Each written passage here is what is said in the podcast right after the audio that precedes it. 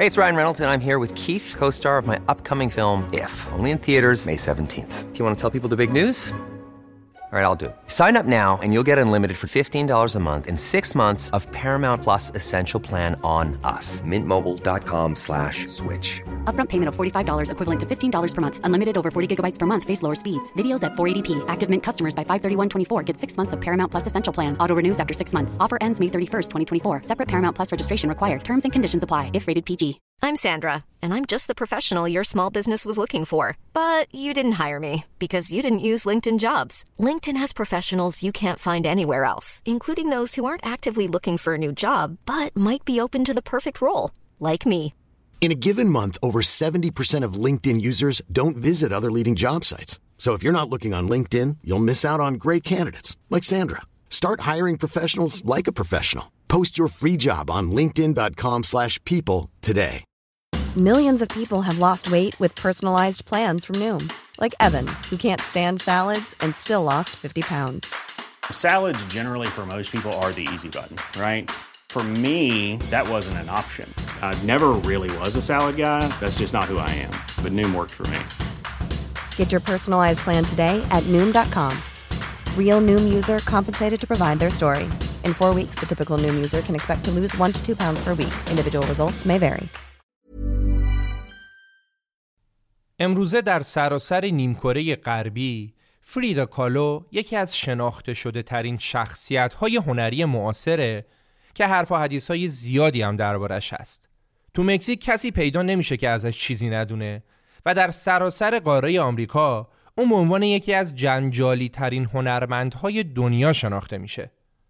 درسته که تو نیمکره شرقی فریدا اون محبوبیت و شهرتی که در قاره آمریکا داره رو نداره ولی با گسترش تکنولوژی و نزدیکتر شدن فرهنگا این اختلاف داره از بین میره و در آسیا و کشورهای جهان سوم هم آثار و داستان زندگی فریدا نقل محافل هنری و فرهنگی شده. اگه نخواهیم بگیم بهترین فریدا یکی از بهترین نقاشان زن تاریخه و به خاطر سبک نقاشی و داستان زندگیش قطعا مشهورترین نقاش زن دنیاست. ما تو این اپیزود قرار راجع به داستان زندگی عجیب و غریب فریدا صحبت کنیم. عجیب و غریب حداقل برای من. فقط قبلش لازم می‌دونم این توضیح بدم که ما قرار داستانی رو بشنویم که اتفاقاتش و تصمیماتی که شخصیت های داستان می‌گیرن با طرز فکر خیلی آمون من جمله خودم فاصله زیادی داره و درکش یکم سخته و شاید هم بعضیامون اصلا نتونیم درکش کنیم. ولی خب قرار نیست به خاطر اینکه فریدا مثل ما فکر نمی کرده ما بیایم تو اپیزود اونو به سلابه بکشونیم. و قرارم نیست که ازش یه قهرمان بسازیم. قرار مثل همیشه فقط داستان زندگیش رو روایت کنیم. بدون داوری و بدون سانسور. حرف آخر این که این اپیزود به هیچ عنوان مناسب کودکان نیست.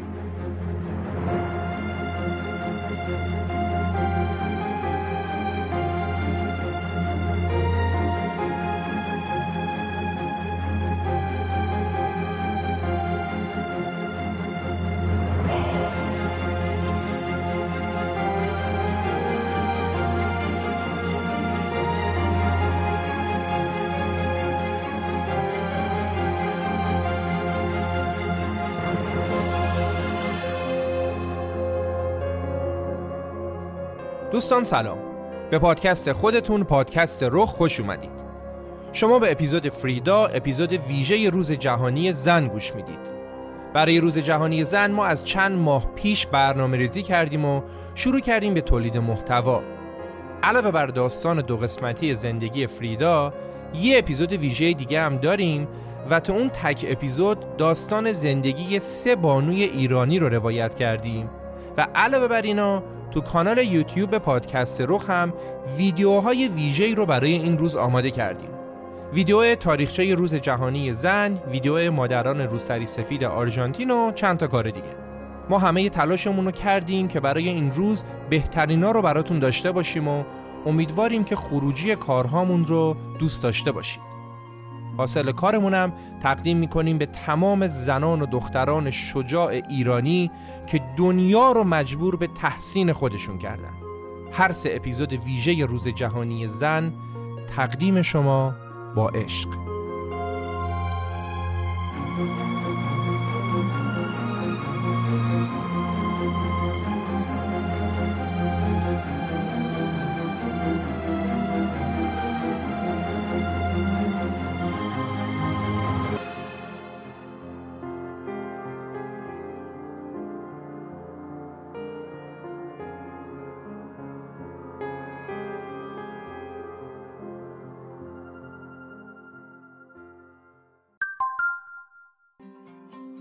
حامی این قسمت ما یکی از شرکت های بسیار معروف در زمینه دندان پزشکی به نام گروه هودیان و آداکرات هستش که بیش از سی سال با محصولات خوبشون از کشورهای آلمان و فنلاند و اتریش برترین تکنولوژی روز دنیا رو برای دندان پزشکان عزیز فراهم کردند. با توجه به حساسیتی که بهداشت دهان و دندان داره همه ما معمولا برای انتخاب پزشک و یا نوع ایمپلنتی که احیانا می‌خوایم انجام بدیم احتیاط می‌کنیم و با کلی پرس‌وجو انتخابمون رو انجام میدیم گروه شرکت های هودیان و آداکرات نماینده برند آلمانی بردنت یکی از معروفترین برندهای اروپایی موجود در ایران در زمینه ایمپلنت های دندانیه که کیفیت دستگاه های بروز اروپاییشون سالهاست مورد رضایت پزشکا و بیمارا قرار گرفته و شما می‌تونید با خیال راحت و بدون دغدغه از بابت کیفیت و نتیجه کار برند بردنت رو انتخاب کنید. آدرس اینستاگرام آداکراد رو براتون به اشتراک می‌گذارم تا بتونید با محصولات و اطلاعات این شرکت بیشتر آشنا بشید.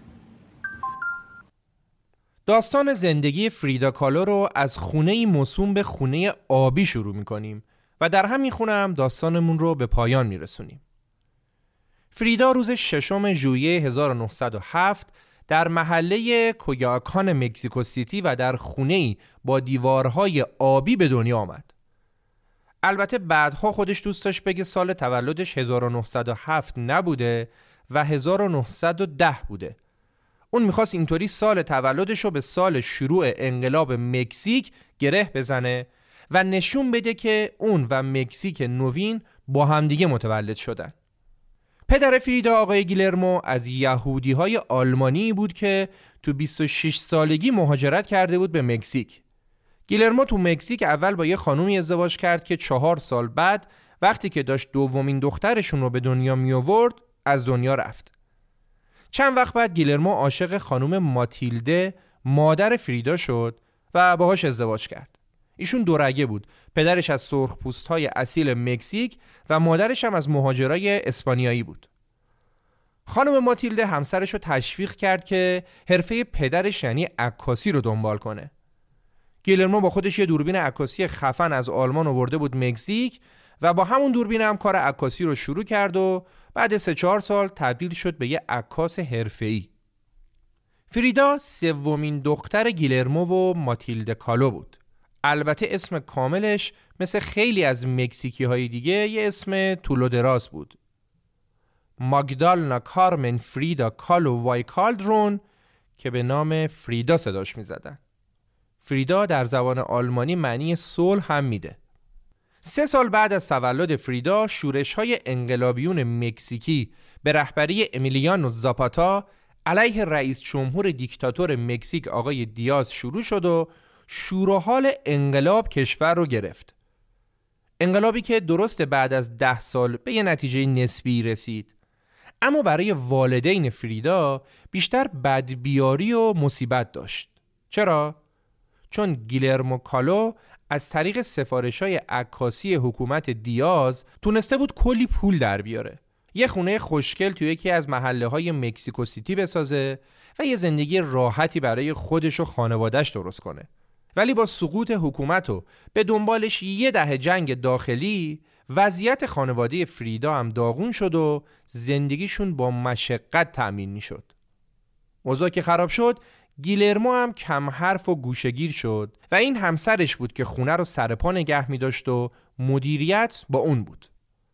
ماتیلده دوست داشت بچه هاش هم مثل خودش مذهبی بار بیاره. اون بچه ها رو تقریبا هر روز می برد کلیسا و اونا رو تو دوره های اعتکاف و گوشنشینی هم شرکت می‌داد.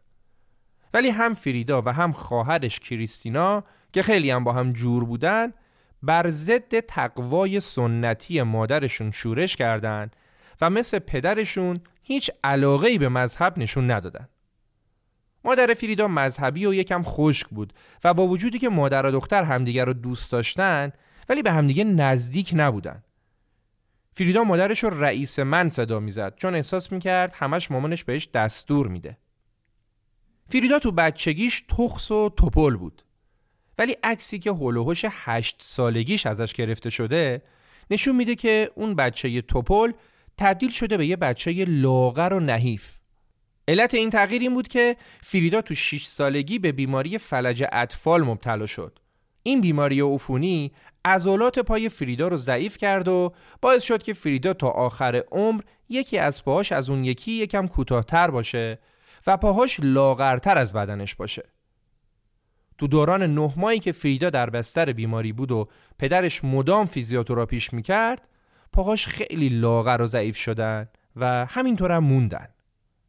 وقتی هم که حالش بهتر شد و رفت مدرسه همکلاسیاش مسخرش می‌کردن و بهش می‌گفتن پاکوتا یا پا مصنوعی فریدا هم برای پنهان کردن پاهاش همیشه دو سه تا جوراب میپوشید و دامنای بلند تنش می‌کرد.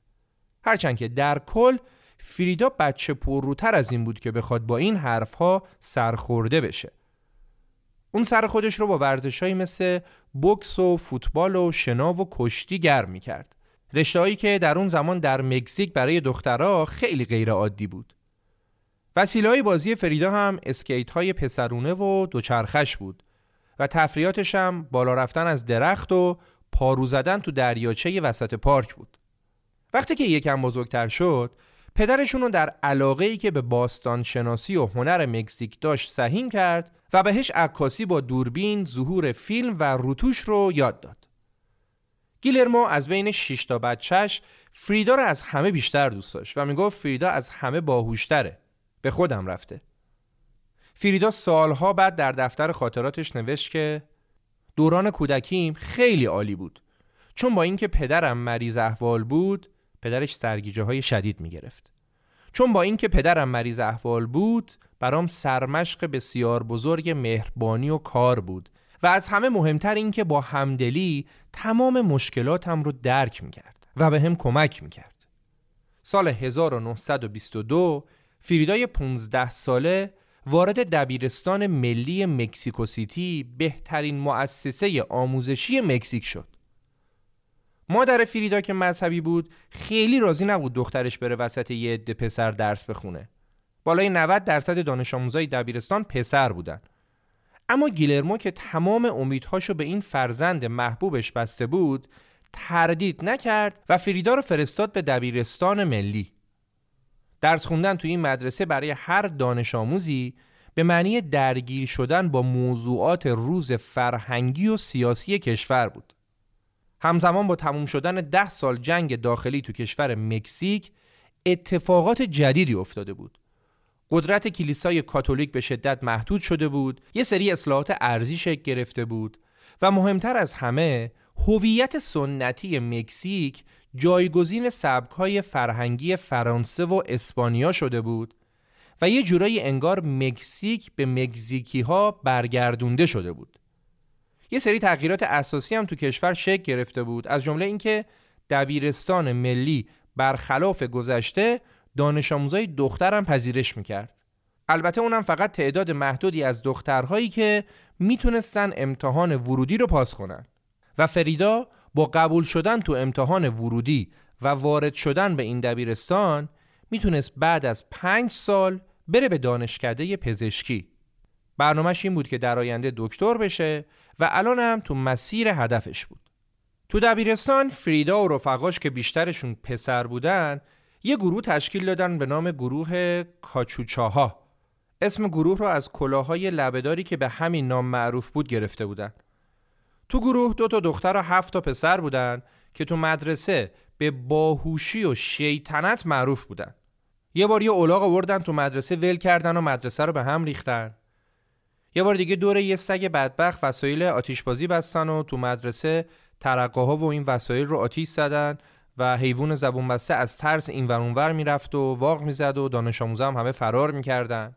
گویا یه بارم فریدا به خاطر این کارش از مدرسه اخراج شد و دوباره برگشت. ولی خب گروه اونا خیلی هم اهل مطالعه بودن. همه چی هم میخوندن. از کتابای الکساندوما گرفته تا کتاب مقدس. تو گروه کاچوچا اونا سر اینکه کی می‌تونه کتاب بهتری پیدا کنه و کی می‌تونه اول از همه کتاب رو بخونه با هم رقابت می‌کردن. در کنار اینا فریدا خوندن زبانهای اسپانیایی و انگلیسی و آلمانی رو هم شروع کرده بود. حالا یه روز که بچه ها رفتن مدرسه دیدن که در تالار اجتماعات دبیرستان تو آنفیتاتر یکی از معروفترین نقاش های مکزیک مشغول نقاشی دیواریه. نقاش کیه؟ آقای دیگو ریورا که اون زمان 36 سالش بود و شهرتش هم جهانی بود. همه چیزش هم خاص و عجیب بود. از وزن زیاد و هیبت بزرگش گرفته تا کلاه گافچرونی که رو سرش میذاشت و کمربند پهن چرمش و حتی نقاشی کردنش. دیگو معمولا برای طرحهایی که می‌خواست رو دیوار نقاشی کنه از مدل‌های زنای برهنه استفاده می‌کرد. این مدل ها می اومدن بالای داربست برهنه ساعتها روبروی دیگو میشستن و استاد از روی الگوی زنده نقاشی می‌کرد. و در اکثر موقع بعد نقاشی هم با مدلش میخوابید. فیردا و دوستاش تو مدتی که دیگو ریورا داشت تو مدرسه نقاشی می‌کرد پدرش رو در آورده بودن. با اینکه موقع نقاشی ورود دانش آموزا به آمفیتئاتر ممنوع بود ولی فریدا و رفقاش می‌رفتن غذاشو میدزدیدن. وسط داستانش با مدلاش مچشو می‌گرفتن و کلی سر و سرش میذاشتن. خب ما با این آقای دیگو ریوارا تا آخر اپیزود دوم کلی کار داریم و کمی جلوتر بیشتر دربارش صحبت می‌کنیم. ولی اینجا فقط به یه موضوع اشاره کنیم که گویا همون زمان فریدا به رابطه با دیگو فکر می‌کرده. یه داستانی هم هست که میگه همون موقع ها یه بار وقتی چند تا از دخترای دبیرستان تو بستنی فروشی درباره آرزوهاشون تو زندگی حرف می‌زدن نوبت فریدا که شده بود اون گفته بود که آرزوی من آرزوی من اینه که از دیگو ریورا بچه دار بشم و یه روزم حتما این موضوع رو باهاش در میون می‌ذارم.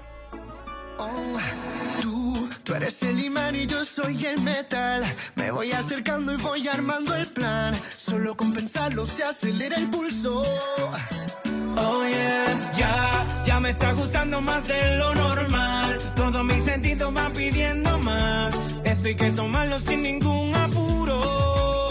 Despacito, quiero respirar tu cuello despacito. Deja que te diga cosas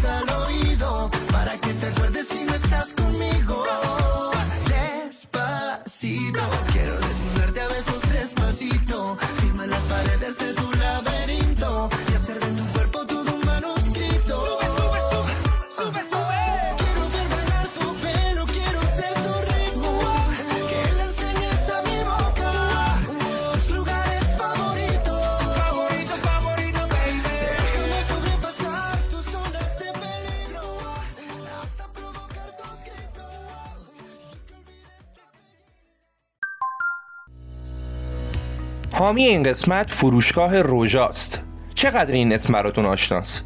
روژا با 25 سال سابقه یکی از بزرگترین فروشگاه های زنجیره‌ای در حوزه محصولات آرایشی، بهداشتی و عطری تو ایرانه که در حال حاضر 12 شعبه فعال در تهران و 5 شعبه هم در شهرستان داره که می‌تونید تو این شعبات حضوری برید و خریدتون رو انجام بدید. ولی اگه خرید حضوری براتون سخته می‌تونید به وبسایت روژا به آدرس rojashop.com مراجعه کنید. خوبی خرید آنلاین اینه که می‌تونید از کد تخفیف 25 درصدی که روژا برای شنونده های پادکست رخ در نظر گرفته هم استفاده کنید. کد تخفیف رخ 1201 تا سقف 150 هزار تومن. ROKH 1201 آدرس سایت روژا و کد تخفیف رو تو توضیحات اپیزود هم براتون می‌ذارم. فریدا تو 16 سالگی عاشق شد. البته نه عاشق دیگوی نقاش عاشق هم مدرسه ایش الکس. به قول فروغ از اون عشقهای مزخرف 16 سالگی. یادتونه دیگه فروخ هم تو همین سن و سال بود که عاشق شد و ازدواج کرد. کلا فریدا من رو خیلی یاد فروغ میندازه. بگذریم الکس چند تا کلاس بالاتر از فریدا بود و تو درس و مشق هم کلی به فریدا کمک می‌کرد. فریدا عاشق این بود که بتونه ساعتها در کنار الکس باشه و باهاش وقت بگذرونه. اما جار و جنجال های سیاسی اون زمان مکزیک این اجازه رو بهش نمی‌داد. هر موقع پایتخت یکم شلوغ می‌شد که اون زمانم زیاد می‌شد مادرش نمیذاش بره مدرسه و تو خونه نگهش میداشت. توی یکی از نامه های فریدا برای الکس اون نوشته که الکس بسیار متاسفم که دیروز ساعت چهار نیومدم. مادرم اجازه نداد بیام چون بهش گفتن شورش شده. تازه برای ترم بعدم ثبت نام نکردم و حالا نمی‌دونم چیکار کنم. الکس التماس می‌کنم منو ببخش چون حتما میگی که من خیلی بیادمم که نیومدم. اما باور کن که تقصیر من نبود. تو اون زمان فریدا علاوه بر درس خوندن کارم می‌کرد. از این کارهای دانش آموزی و دانشجویی مثل صندوقداری و حسابداری و این کارا. اما نه به این کارا علاقه داشت و نه استعدادی توشون داشت. دو سال از رابطه فریدا و الکس گذشت و اونا دیگه به هم خیلی وابسته شده بودن و همش هم با هم بودن. فریدا دیگه اون دختر سه سال پیش که وارد دبیرستان شده بود نبود. اون حالا دوست داشت مدرن باشه موهاشو مرتب گیس می‌کرد یونیفرم دبیرستانی آلمانی میپوشید و به نظر میومد که اوضاع کاملا بر وفق مرادشه. تا اینکه اون اتفاق وحشتناک افتاد. اتفاقی که کل زندگی فریدا رو برای همیشه تحت تأثیر قرار داد. در 17 سپتامبر سال 1925 یعنی دقیقا یک روز بعد از اینکه مکزیک استقلال خودش رو از اسپانیا جشن گرفت فریدا و الکس طبق معمول بعد از مدرسه تو خیابونای شهر با هم بودن و بعدش هم مثل همیشه سوار اتوبوس شدن که برگردن. تو راه که بودن سر یکی از پیچا راننده اتوبوس یهو کنترل ماشین رو از دست داد و اتوبوس با یه قطار شهری تصادف کرد. قطار خورد به وسط اتوبوس و کمر اتوبوس رو خورد کرد و همینطور که داشت جلوتر می‌رفت سرنشینای اتوبوس رو له می‌کرد. الکس که خودش تو تصادف خیلی آسیب ندیده بود قشنگ اتفاقات تصادف رو به یاد میاره و میگه که تصادف که شد من با چشای خودم دیدم که یکی از میله های آهنی قطار شکست و یه سمت لگن فریدا رفت داخل بدنش و از وسط پاهاش در اومد. میله آهنی که از لگن فریدا تو بدنش رفته بود از آلت تناسلیش اومده بود بیرون. میله آهنی به معنی واقعی کلمه اونو به سیخ کشیده بود. از بین مردمی که دور فریدا و مجروحین دیگه جمع شده بودن یکی از مردم اومد گفت که باید هرچه زودتر آهن رو در بیاره بیرون. بعد هم زانوش رو گذاشت روی بدن فریدا و با تمام قدرتش آهن رو کشید بیرون فریدای نیمه هوش چنان جیغهایی می‌زد که وقتی آمبولانس صلیب سرخ رسید صدای جیغهای اون بلندتر از صدای آژیر آمبولانس بود تو صحنه تصادف دو سه نفرم مردن و چند نفرم بعدتر تو بیمارستان مردن. وضع فریدا هم اونقدی وخیم بود که دکترها فکر نمی‌کردن بتونن نجاتش بدن. ولی فریدا زنده موند. زنده موند منتها ستون فقراتش از سه جا شکست استخون ترقوه و دنده سوم و چهارم شکست ساق پای راستش از یازده تا جا شکست پای چپش از جا در رفت و خرد شد شونه چپش جابجا شد و سه جای استخون لگنش هم شکست راحتتر بگم فریدا فقط می‌تونست نفس بکشه و هیچ جای سالمی نداشت وقتی خبر به گوش پدر مادرش رسید به دلیل شک ناشی از خبر زبون مادرش یه ماه بند اومد و پدرش اونقدر افسرده و ناراحت شد که حتی نمی‌تونست بیاد دخترش رو تو بیمارستان ببینه. گیلرمو بد جور افسرده شده بود. چند روز بعد از اینکه فریدا تو بیمارستان بود، به محض اینکه توانایی نوشتن رو پیدا کرد، اول از همه برای الکس نامه نوشت و بهش گفت که الکس فکر می‌کنم روزی که ببینمت میبوسمت. اینو هیچ کاریش نمی‌تونم بکنم. حالا بیشتر از همیشه فهمیدم که چقدر با تمام وجودم عاشقتم و با هیچ کس عوضت نمی‌کنم. الکس من اینجا شبها می‌بینم که مرگ دور تختم داره میرخصه. فریدا دقیقا یک ماه بعد از تصادف روی ویلچر بیمارستان رو ترک کرد. وقتی رسید به خونه می‌دونست که باید ماها تو خونه و روی تخت بمونه و این موضوع بیش از همه دردهایی که داشت اونو اذیت می‌کرد. فریدا انقدر درد می‌کشید که بهش مواد مخدر می‌دادن تا آروم شه. فریدا چندین هفته روی تخت افتاده بود و مدام برای الکس نامه می نوشت. تو یکی از نامه هاش به الکس گفت که منصفانه نیست که برام فقط نامه بنویسی و به دیدارم نیای چون این قضیه بیشتر از هر چیز دیگه ای در زندگی غمگینم می‌کنه. می‌تونی یه روز شنبه یا هر روزی که دلت می‌خواد با تمام پسرا بیای اینجا. بی معرفت نباش. فقط خودتو جای من بذار. فریدا که میترسید عشق الکس رو از دست بده از الکس التماس می‌کرد که به دیدنش بره. اما الکس اونقدی که فریدا دوست داشت سراغش نمی‌رفت. گویا الکس بعد از تصادف از رابطه فریدا با یه پسر دیگه هم مطلع شده بود و این موضوع هم جریه دارش کرده بود. رابطه ای که صحتش کاملا مشخص نبود. هرچند که خود فریدا توی یه نامه دیگه به یه چیزایی اعتراف کرد و به الکس گفت که با اینکه به خیلی ها ابراز عشق کردم و قرار و مدارها و ارتباطهایی داشتم اما در نهان هرگز عاشق هیچ کس به جز تو نبودم. سه ماه بعد از تصادف حال فریدا یکم بهتر شد و حالا می‌تونست با عصا راه بره. مادرش برای اینکه فریدا زنده مونده بود مراسم شکرگزاری برگزار کرد. زندگی فریدا بعد از تصادفش تو 18 سالگی دیگه زندگی عادی نبود. نبردی طاقت فرسا با مرگ و نابودی بود اون مدام احساس خستگی می کرد و تقریبا همیشه ستون فقرات و ساق پای راستش به شدت درد می کرد. فریدا بعد از تصادف تا آخر عمرش لاغر سی و دو بار رفت زیر تیغ جراحی. اولین باری که بیماریش دوباره خیلی عود کرد کمتر از یه سال بعد از تصادفش بود.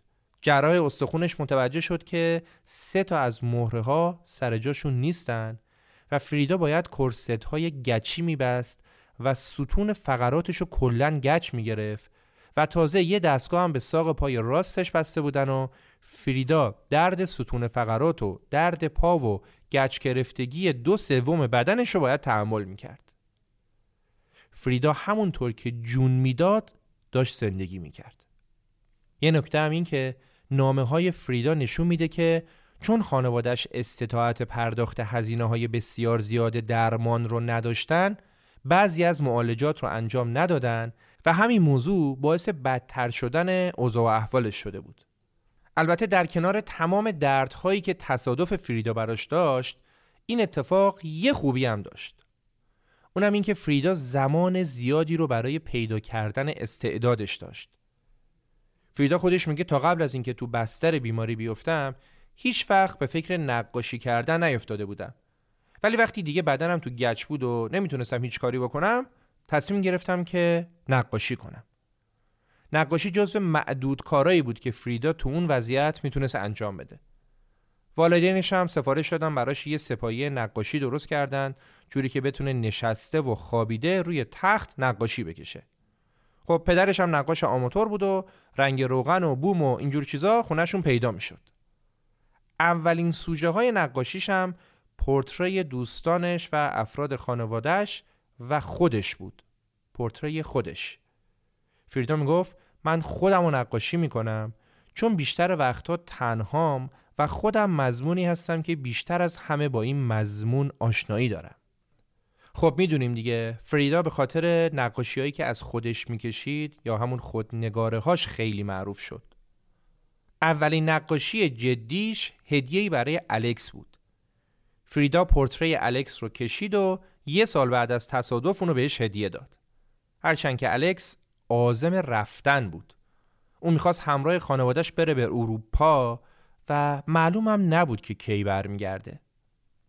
با تمام این اوصاف فریدا سعی می‌کرد الکس رو هر جوری هست برای خودش نگه داره و حتی از ضعف و ناتوانیشم برای جلب توجه الکس استفاده می‌کرد.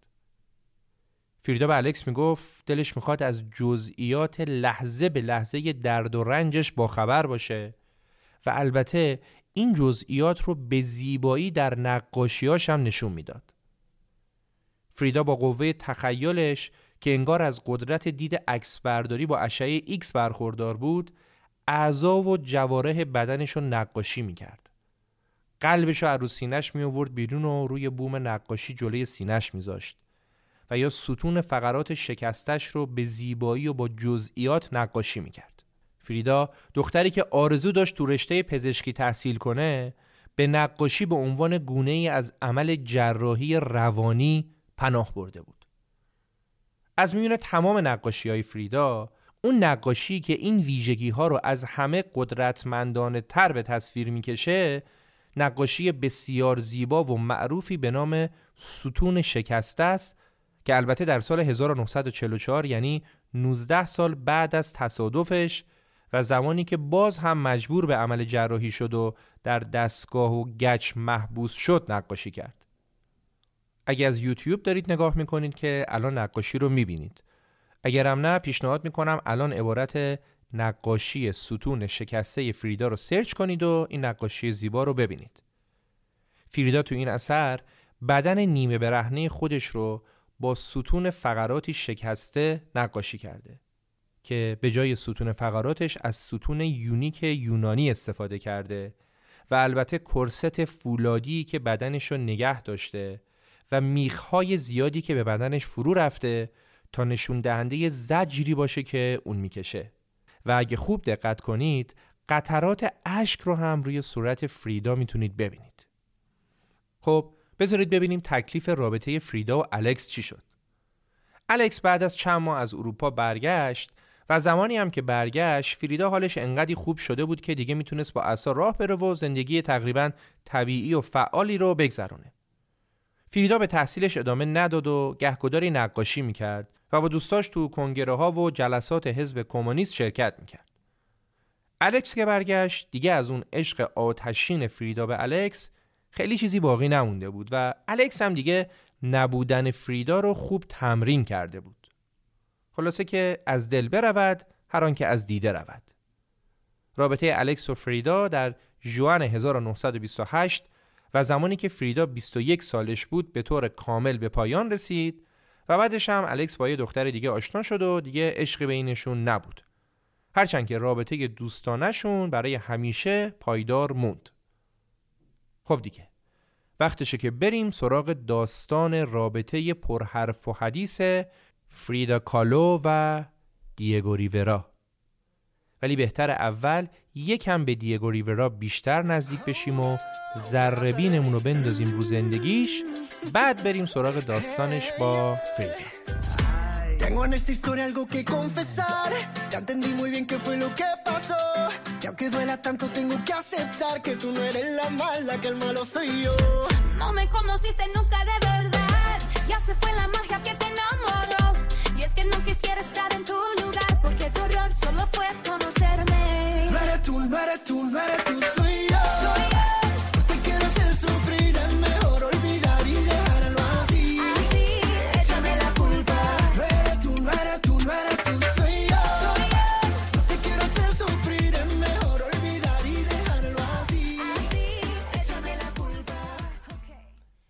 دیگو ریورا در سال 1887 تو مکزیک به دنیا آمد. برخلاف فریدا که تازه بعد از تصادف رو به نقاشی آورد، دیگو از همون بچگی عاشق نقاشی کردن بود. از سه سالگی نقاشی کردن رو شروع کرد و انقدر در و دیوار خونهشون رو خط خطی کرد که آخر سر باباش یه اتاق پر از تخت سیاه بهش داد و دیگو اونجا دیگه با خیال راحت نقاشی می‌کرد. تو ده سالگی رفت معتبرترین مدرسه هنر مکزیک و با استعدادی که داشت تونست کلی جایزه و بورسیه برای خودش بگیره. اما تو 15 سالگی آموزش آکادمیک مدرسه رو خیلی محدودتر از چیزی که می‌خواستید و مدرسه رو ترک کرد. دیگو آرزو داشت که بتونه بره به اروپا و از نزدیک با هنرمندای اونجا آشنا بشه و ازشون چیز یاد بگیره. این آرزوش رو تو 20 سالگی فرماندار شهرشون برآورده کرد و با بورسیه‌ای که بهش داد اون رفت به اروپا. چند وقتی تو اسپانیا و بعدش هم تو فرانسه زندگی کرد و سفرهای زیادی هم به کشورهای دیگه داشت تا اینکه تو 34 سالگی برگشت به مکزیک. البته موقع برگشت یه چیزایی رو هم جا گذاشت و تنها برگشت. من جمله همسر زیبای روسش، یه دختر نامشروع از یه زن روس دیگه و دوستانی که تو اروپا داشت دوستانی مثل پابلو پیکاسو در صورت اون برگشت و پایه‌گذار نقاشی دیواری تو مکزیک شد و خیلی زود برای خودش شهرتی به هم زد که آوازش در سراسر قاره آمریکا و حتی اروپا پیچید. خیلی معروف شد. اما دیگو به جز نقاشی توی یه چیز دیگه هم خیلی معروف بود. زنبارگی. دیگو با زنان بیشماری رابطه داشت و قدرت زیادی هم در جذب زنا داشت. دیگو با 130 کیلو وزن و 180 سانتی متر قد تو نگاه اول معمولا برای خانوما جذاب به نظر نمی رسید که هیچ بعضا ترسناک هم بود. ولی زبون چربادرم و شهرتی که داشت باعث می شد دورورش همیشه یه سری از خانومهایی باشن که دیگو از خیر هیچ کدومشون نمیگذشت. کلا آدم بسیار خاصیه. یه بار ادعا کرد که مدتی رژیم غذایی گوشت انسان با نون ذرت رو امتحان کرده. اگه بخوایم دیگو رو در چند کلمه خلاصه کنیم می‌تونیم بگیم که یه هنرمند قول پیکر دست و دل باز زنباره رک و البته کمونیست. در اکثر آثار دیگو ریورا رد پای نشونه های کمونیست ها رو به وضوح میشه دید. این جای داستان ما فریدا 21 سالشه و دیگو بیش از 40 سال از عمرش میگذره. در این حال دیگو به سختی و با عشق و علاقه داره کار می‌کنه. نقاشی های دیواری می‌کشه غذاش رو روی همون داربستی که داره روش کار می‌کنه می‌خوره و حتی بعضی وقتا رو همون داربست هم میخوابه. البته دیگو زن و بچه هم داره. همسر دومش خانومیه به نام لوپه که از دست حوسبازی های دیگو دیگه آسی شده. یکی از زنای بیشماری که با دیگو رابطه داشت خانم تینا مودوتی بود. تینا عکاس و بازیگر و فعال سیاسی ایتالیایی بود که به مکزیک مهاجرت کرده بود. و زمانی که با دیگو وارد رابطه شد دیگه همسر دیگو قاطی کرد و ازش جدا شد.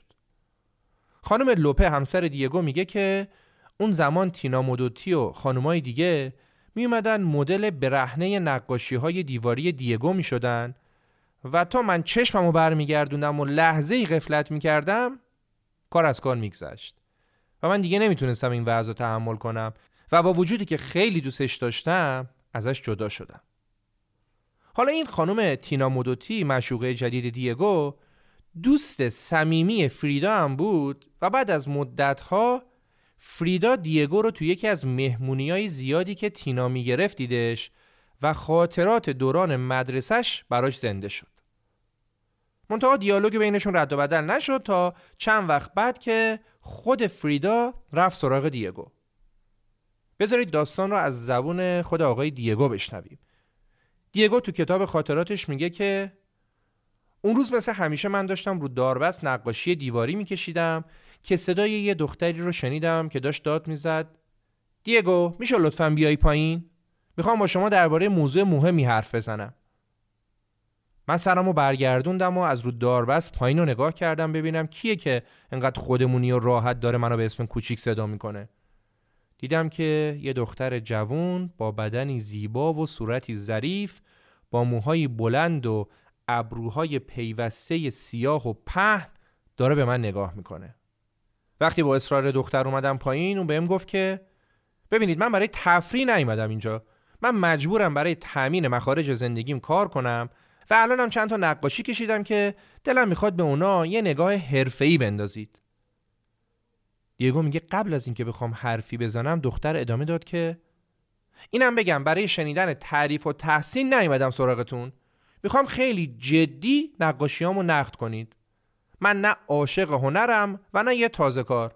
فقط یه دخترم که می‌خوام برای امرار معاش کار کنم. اینم می‌دونم که درباره شما میگن که به دخترها توجه همچین خاصی نشون می‌دید و یه چیزایی میگن که در مورد من نمی‌خوام اینطوری باشه. خوشحال میشم که یه بار بیاید خونمون بقیه نقاشی هم ببینید. دیگو میگه منم که مبهوت جسارت این دختر جوون شده بودم گفتم باشه.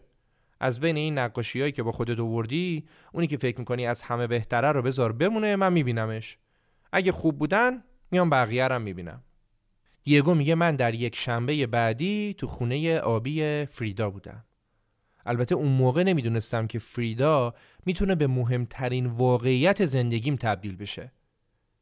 چند روز بعد از اولین دیدارمونم تو خونه فریدا برای اولین بار بوسیدمش. با اینکه سن من تقریبا دو برابر سن اون بود اما هیچ کدوممون حتی ذره احساس ناراحتی نمی کردیم. رابطه عاشقانه فریدا و دیگو بعد از آشنایی خیلی سریع و آتشین پیش رفت. دیورا عصر روزای یک شنبه فریدا رو در خونه آبی می‌دید و تو نقاشی ها راهنماییش می‌کرد و در طول هفته هم فریدا زمان بیشتر و بیشتری رو کنار دیگو میگذرون و میشست نقاشی کردن دیگو رو ساعتها تماشا می‌کرد. این دو نفر یه علاقه مشترک دیگه‌ای که داشتن حزب کمونیست بود. هر دوشون یه جوره مبارز کمونیست بودن و بعد از آشنایی فعالیت‌های سیاسی مشترکی هم داشتن. دیگو تو همون سال آشناییش با فریدا یعنی سال 1928 فریدا رو به عنوان یه مبارز کمونیست در نقاشی های دیواری تو وزارت آموزش و پرورش مکزیک به تصویر کشید. رابطه دیگو و فریدا انقدی جدی شد که دیگو به فریدا پیشنهاد ازدواج داد. البته ازدواجی که تو اون دیگو آزاد باشه که روابط جنسی خودش با بقیه زنا رو داشته باشه.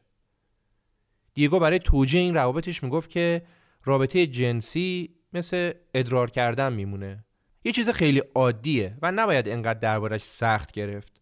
و منم اصلا نمی‌تونم در این مورد کنترلی رو خودم داشته باشم. فریدا هم با تمام این اوصاف پیشنهاد ازدواج دیگو رو قبول کرد. این پیوند هر عیب و ایراد احتمالی که داشت اما در صورتی که فریدا با دیگو ازدواج می‌کرد که کرد با مردی ازدواج می‌کرد که هم به ثروتمندی و هم به گشاده دستی و سخاوت معروف بود. مردی بود که نه فقط فریدا بلکه تمام خانوادش می‌تونستن به اون و حمایتش تکیه کنن. علا رقم این امتیاز حمایت مالی مادر فریدا اصلا دوست نداشت دخترش با یک کمونیست بیدین و ایمون چهل و دو ساله زشت و چاق ازدواج کنه. اما پدرش با خواسته دخترش مشکلی نداشت و همچین بعدش هم نمیومد که حمایت مالی دیگو رو داشته باشه. در صورت 21 اوت 1929 این ازدواج سر گرفت. ازدواجی که فریدا بهش می‌گفت وصلت فیل و کبوتر. وصلت خاص دوتا آدم خاص. فریدا شب عروسیش مثل عروسای دیگه لباس عروس نپوشید و لباس سنتی مکزیکی خدمتکارشون رو قرض گرفته و تنش کرد. تو مهمونی هم که آخر شب با دوستاشون گرفته بودن دیگو مس کرد و هفتیرش رو در آورد و شلیک کرد. مثلا یه اوزایی. حالا وسط این هیریویریا و وسط مهمونی هم لوپه همسر سابق دیگو مست و پاتیل اومد دامن فریدا رو به زور زد بالا گفت که به پاهاش نگاه کنید. دیگو تو چطوری پاهای خوشگل منو ول کردی به این پای نیقلگون چسبیدی آخه؟ قبلا گفتیم دیگه فریدا به خاطر فلج اطفال پاهاش خیلی نازک بود و برای همین همیشه دامن بلند میپوشید خلاصه که این شد داستان آشنایی و ازدواج فیل و کبوتر. و خب داستان اصلی ما تازه شروع شد.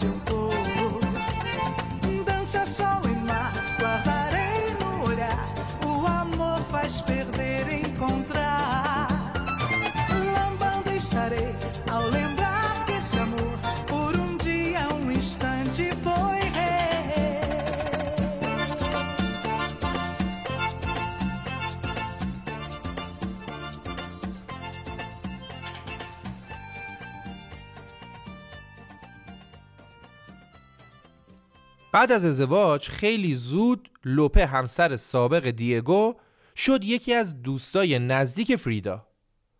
لوپه به فریدا آشپزی و نحوه طبخ غذاهای محبوب دیگو رو یاد می‌داد. فریدا هم به جاش یه پورتره از لوپه و دختراش کشید. این دو نفر تا آخر عمر فریدا با هم دوستای صمیمی موندن. رابطه فریدا و دیگو هم بعد از ازدواج همچنان عاشقانه بود و با تمام ناملایمات زندگی عاشقانه هم موند. دیگو دیوانوار کار می‌کرد. انقدری که حتی یه بار وقتی بالای داربست از خستگی خوابش برد از اون بالا افتاد پایین.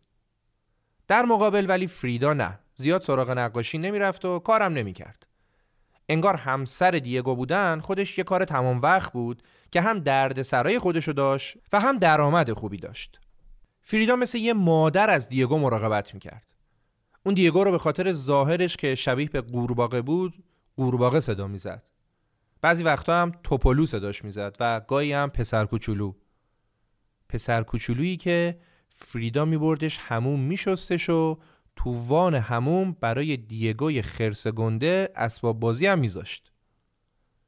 فریدا دیگو رو تراخوش می‌کرد غذاهای مورد علاقه رو درست می‌کرد و پا به پای همسرش در جلسات حزب کمونیست هم شرکت Hey, it's Ryan Reynolds, and I'm here with Keith, co star of my upcoming film, If, only in theaters, May 17th. Do you want to tell people the big news?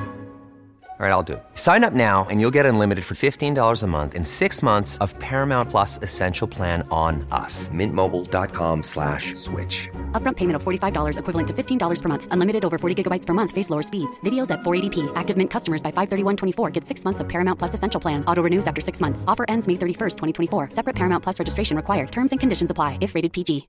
How would you like to look five years younger? In a clinical study, people that had volume added with Juvederm Voluma XC in the cheeks perceived themselves as looking five years younger at six months after treatment. Look younger, feel like you. Add volume for lift and contour in the cheeks with Juvederm Voluma XC. Reverse signs of aging by adding volume to smooth laugh lines with Juvederm Volure XC. For important safety information and to find a licensed specialist, visit juvederm.com. That's J U V E D E R M.com. Not for people with severe allergic reactions, allergies to lidocaine, or the proteins used in Juvederm. Common side effects include injection site redness, swelling, pain, tenderness, firmness, lumps, bumps, bruising, discoloration, or itching. There's a risk of unintentional injection into a blood vessel, which can cause vision abnormalities, blindness, stroke, temporary scabs, or scarring. Talk to a licensed specialist to find out if it's right for you. حضور دیگو در جلسات حزب کمونیست خودش داستانی بود.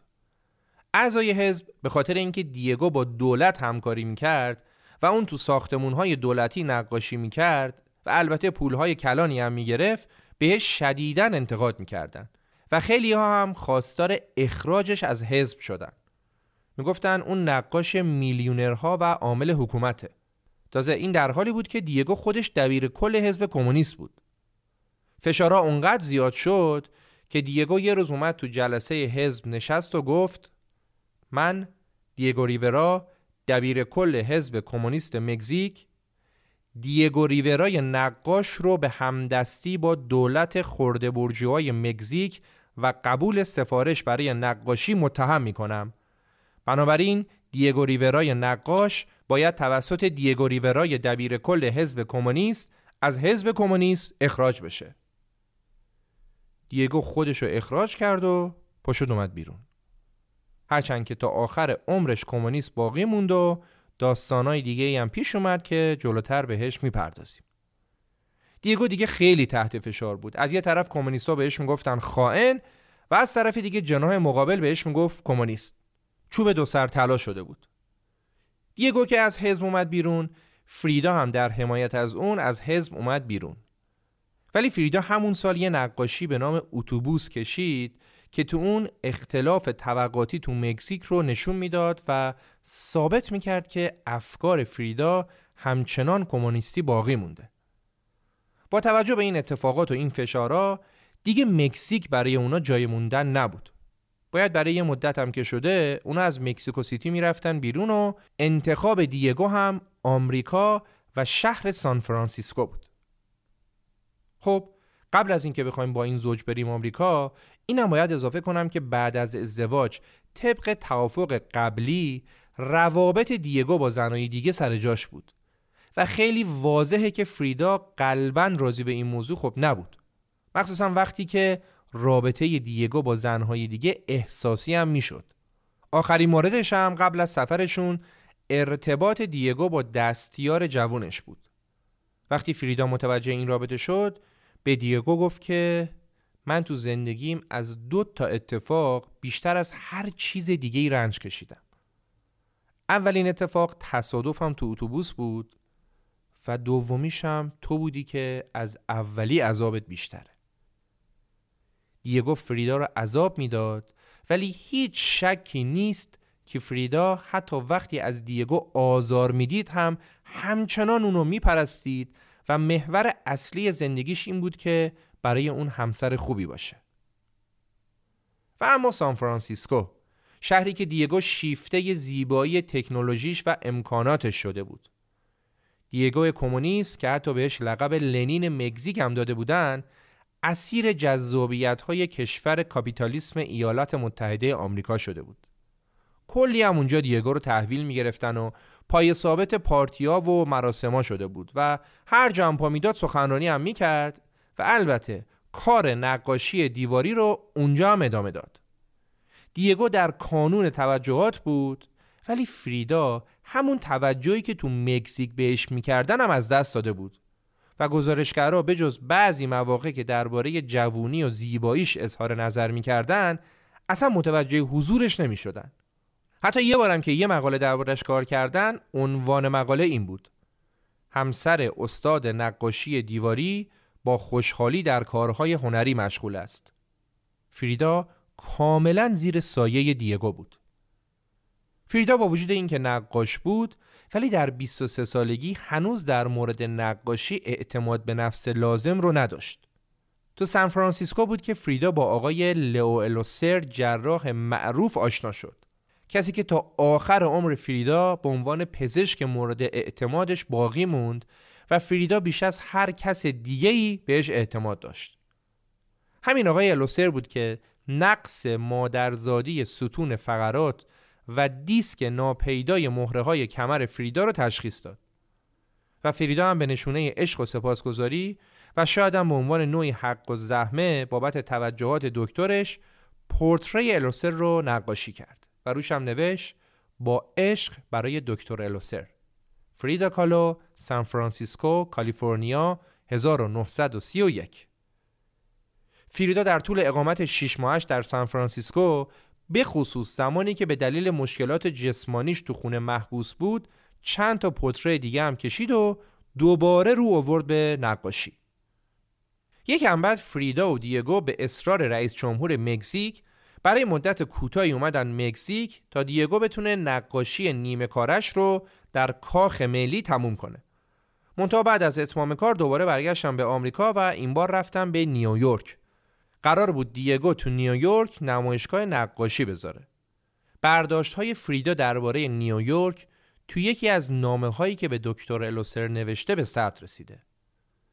فریدا میگه خیلی هولناکه. وقتی ببینی ثروتمندها شب و روز مهمونی میدن اما هزاران هزار انسان دارن از گرسنگی میمیرن.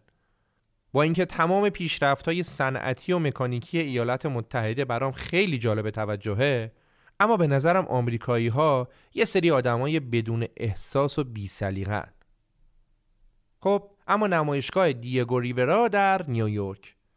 این نمایشگاه نه تنها مورد تحسین اکثر منتقد قرار گرفت بلکه رکورد بیشترین تعداد بازدید در تاریخ نمایشگاه های موزه هنرهای مدرن رو هم تا اون زمان از آن خودش کرد و رئیس منتقدان هنری نیویورک دیگو رو به عنوان بحث برانگیزترین مرد این سوی اقیانوس اطلس توصیف کرد. کار دیگو حسابی گل کرده بود. همونجا به دیگو پیشنهاد شد که بره به دیتروید آمریکا. اون زمان رئیس کمیته هنرهای دیترویت آقای ادسل فورد رئیس شرکت اتومبیل سازی فورد بود. اونا اومدن ده دلار بودجه گذاشتن که ریورا به مناسبت بزرگ داشت صنعت دیترویت و به خصوص صنعت اتومبیل سازی بیاد یه سری دیوارنگاره رو نقاشی کنه و در آوریل سال 1932 مشهورترین نقاش دیواری دنیا به همراه همسرش رفت به دیترویت. آقای فورد هم که میزبان این زوج بود وقتی با فریدا آشنا شد یه اتومبیل فورد خوشگل بهش هدیه داد و تو پروسه درمانش هم ازش حمایت مالی کرد. اما اینا خاطرات خوش دیترویت بود. در حالی که یکی از تلخترین تجربه های زندگی فریدا تو همین شهر اتفاق افتاد. فریدا که مدتی بود باردار شده بود در دیترویت مجبور به سقط جنین شد. البته این اولین باری نبود که این اتفاق می افتاد. دو سال پیش همون مجبور شده بود که کورتاج کنه. اما این بار امید داشت که بتونه بچه رو نگه داره. ولی خب بعد از اون تصادف لعنتی فریدا هیچ وقت نتونست بچه دار بشه. با وجودی که فریدا می‌دونست همسرش بچه نمی‌خواد اما انگار مطمئن بود که بچه دار شدن موجب تقویت تسلطش به دیگو میشه و اون حداقل سه چهار بار دوران بارداری رو تجربه کرد. ولی هر بار بدنش نتونست مقاومت کنه و آرزوی بچه دار شدن بر دل فریدایی که خیلی بچه دوست داشت موند. وقتی تو بیمارستان هنری فورد فریدا مجبور به سخت جنین شد فریاد می‌زد که ای کاش میمردم. نمی‌دونم چرا باید به این زندگی ادامه بدم. یادگار بیمارستان هنری فورد دیترویت برای فریدا بجز سخت جنین یکی از نقاشی های موندگارش به نام همین بیمارستان بود. نقاشی به نام بیمارستان هنری فورد به تاریخ ژوئیه 1932 این اولین خودنگاره از مجموعه خودنگاره های خونبار و هولناکیه که بنا بود فریدا کالو رو به یکی از اصیلترین نقاشان اصر خودش بدل کنه. این اثر به لحاظ کیفیت و قدرت بیان خیلی برتر از تمام آثار قبلی اونه و نشون از تحول فریدا در نقاشیاش داره. تحولی که دیگو ریورا هم متوجهش شد و فریدا رو تحسین کرد. وسط این غم و غصه به فریدا خبر دادن که مادرت سرطان گرفته و تا چند روز بعد دیگه بیشتر زنده نیست. فریدا هم هر طور شده خودش از آمریکا رسون مکزیک و قبل از اینکه مادرش از دنیا بره کنارش بود و بعد از مرگ مادرش دوباره برگشت آمریکا. آخرین مقصد این زوج در آمریکا شهر منحتن بود. دیگو یه سفارش بزرگ تو این شهر گرفته بود و داشت رو سفارشش کار می‌کرد که وسط کار یه مشکل پیش اومد. دیگو تو دیوار نگاره که دستش بود یه جایی طرحش عکس لنین رو هم نقاشی کرده بود. و خب وسط کشور ایالات متحده آمریکا آمریکایی‌ها اصلا دوست نداشتن عکس لنین رو دیوارشون باشه. و این کار دیگو کلی جار و جنجال به پا کرد. اونم در حالی که هنوز نصف کار بیشتر نقاشی نشده بود. برای همین کسی که بهش سفارش رو داده بود ازش درخواست کرد که چهره لنین رو پاک کنه. ولی طرف هرچی اصرار کرد دیگو زیر بار نرفت که نرفت. تا اینکه در نهایت اونا کل پول نقاشی رو به دیگو دادن و از کار اخراجش کردن. این اتفاق مصادف بود با تنش بین فریدا و دیگو سر موندن در آمریکا. فریدا می‌گفت الان چهار سال اینجاییم و دیگه بهتر برگردیم مکزیک. ولی دیگو از اینکه دنیای هنر تو آمریکا مجیزش رو می‌گفت خوشش اومده بود و علاقه هم به بازگشت نداشت. دیگو می‌گفت ما دوتا باید راحتی و عشق به وطن رو فدای آرمان درخشان کمونیستیمون بکنیم و تو آمریکا بمونیم و از کمونیست دفاع کنیم. فریدا هم جوابش این بود که حرف مف نزن باشو برگردیم مکزیک. و آخر سرم اونا در دسامبر سال 1933 برگشتن به مکزیک. در بازگشت به مکزیک اونا تو محله سنانخل یه خونه گرفتن و تغییراتی توش دادن و به طرز عجیب غریبی آماده زندگیش کردن. اونجا در اصل دو تا ساختمون صورتی و آبی کنار هم بود. تو ساختمون صورتی دیگو زندگی می‌کرد و تو ساختمون آبی که کوچکترم بود فریدا. بعد این دو تا ساختمون با یه پل به هم وصل شده بودن و دیگو هر وقت می‌خواست بیاد پیش فریدا از روی پل رد می‌شد و میومد اینور. هر وقت هم که با بقیه زنها قرار مدار داشت تو ساختمون خودش میموند. فریدا هم تو همون خونه آبیش داشت زندگیشو می‌کرد. البته این خونه آبی با اون خونه آبی که فریدا توش به دنیا آمد فرق داشت و خونه آبی معروف همونیه که فریدا توش به دنیا آمد فریدا تو خونه جدیدش یه همخونه هم داشت. خواهر عزیزش کریستینا که با دوتا بچه هاش اغلب اوقات پیش اون بود. کریستینا از همسرش جدا شده بود و مثل قدیما همراه و همراز فریدا شده بود. فریدا براش درد دل می‌کرد و چیزایی که به هیچ کس نمی‌تونست بگه رو به خواهر عزیزتر از جونش کریستینا می‌گفت. شاید فریدا بجز دیگو هیچ کس دیگه ای را اندازه کریستینا دوست نداشت. البته تا قبل از این که با چشمهای خودش کریستینا رو با دیگو تو تخت خواب برهنه ببینه. دنیا رو سر فریدا خراب شد. فریدا با خفت و خاری رابطه دیگو رو با زنهای دیگه تحمل می کرد مخصوصا بعد از اینکه پزشکا بهش گفتن بعد سخت جنین بهتر از آمیزش جنسی خودداری کنه و دیگه دست دیگو کاملا باز بود. قبل از ازدواج هم که دیگو شرط کرده بود و استثنایی هم قائل نشده بود. ولی کریستینا؟ چرا اون؟ اصلا خواهرش چطور راضی به این کار شده بود؟ فریدا از شدت عذاب و ناراحتی موهای بلندش رو که دیگو عاشقشون بود و کوتاه کوتاه کرد.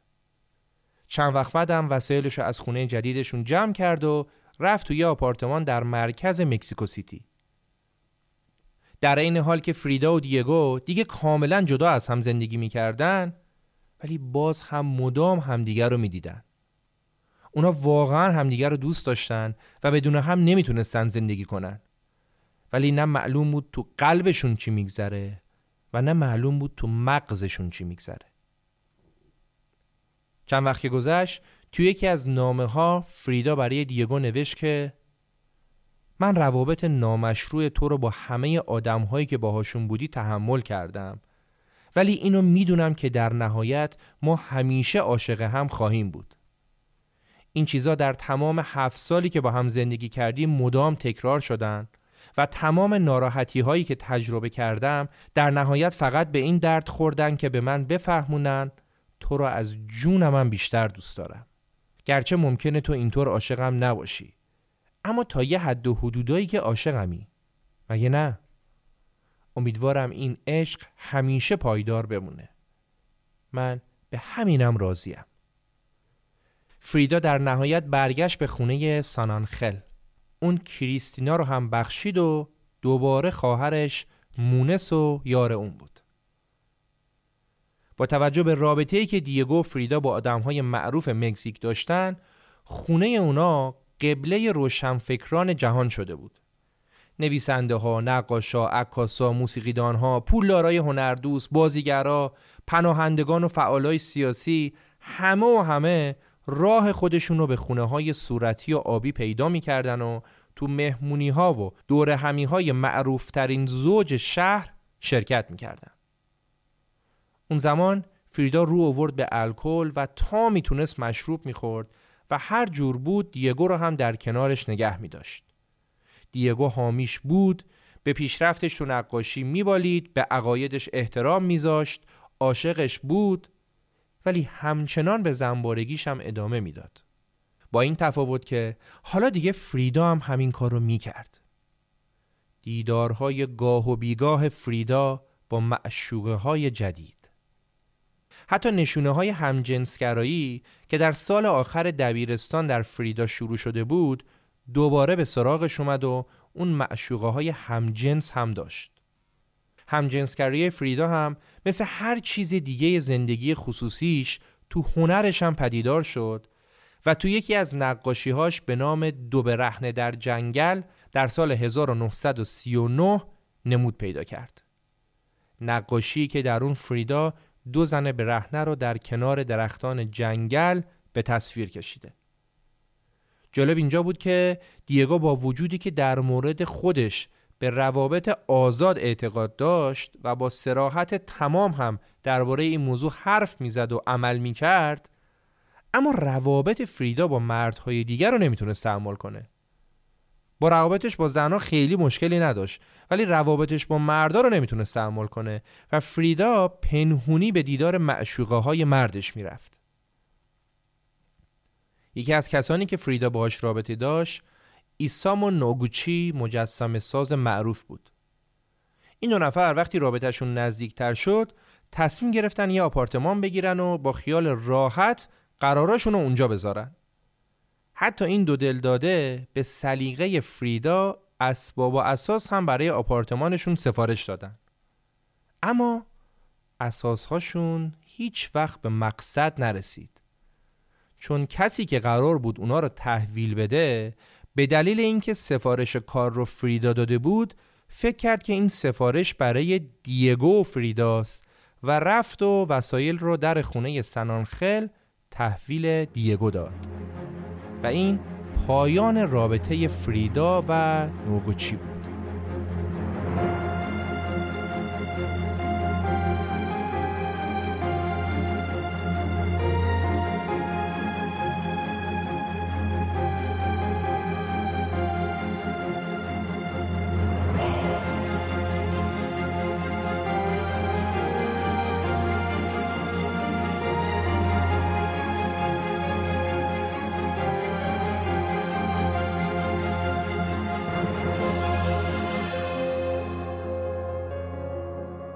چیزی که شنیدید قسمت اول از داستان دو قسمتی زندگی فریدا کالو و البته دیگو ریورا بود که با حمایت فروشگاه های زنجیره‌ای محصولات آرایشی بهداشتی روژا و محصولات دندان پزشکی گروه هودیان و آداکراد و همکاری خانم ها نکیسا عبداللهی، نازنین قاری و پرستو کریمی تولید شده.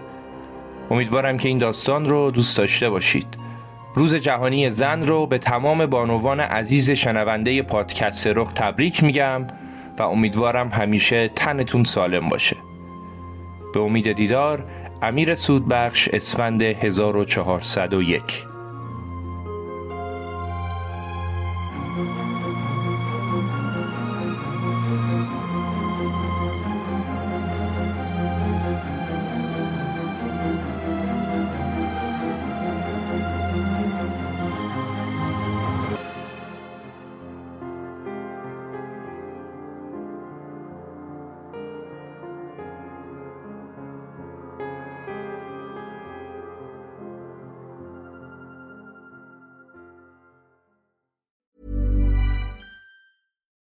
Why don't more infant formula companies use organic, grass fed whole milk instead of skim? Why don't more infant formula companies use the latest breast milk science? Why don't more infant formula companies run their own clinical trials? Why don't more infant formula companies use more of the proteins found in breast milk? Why don't more infant formula companies have their own factories instead of outsourcing their manufacturing? We wondered the same thing. So we made ByHeart, a better formula for formula. Learn more at byheart.com.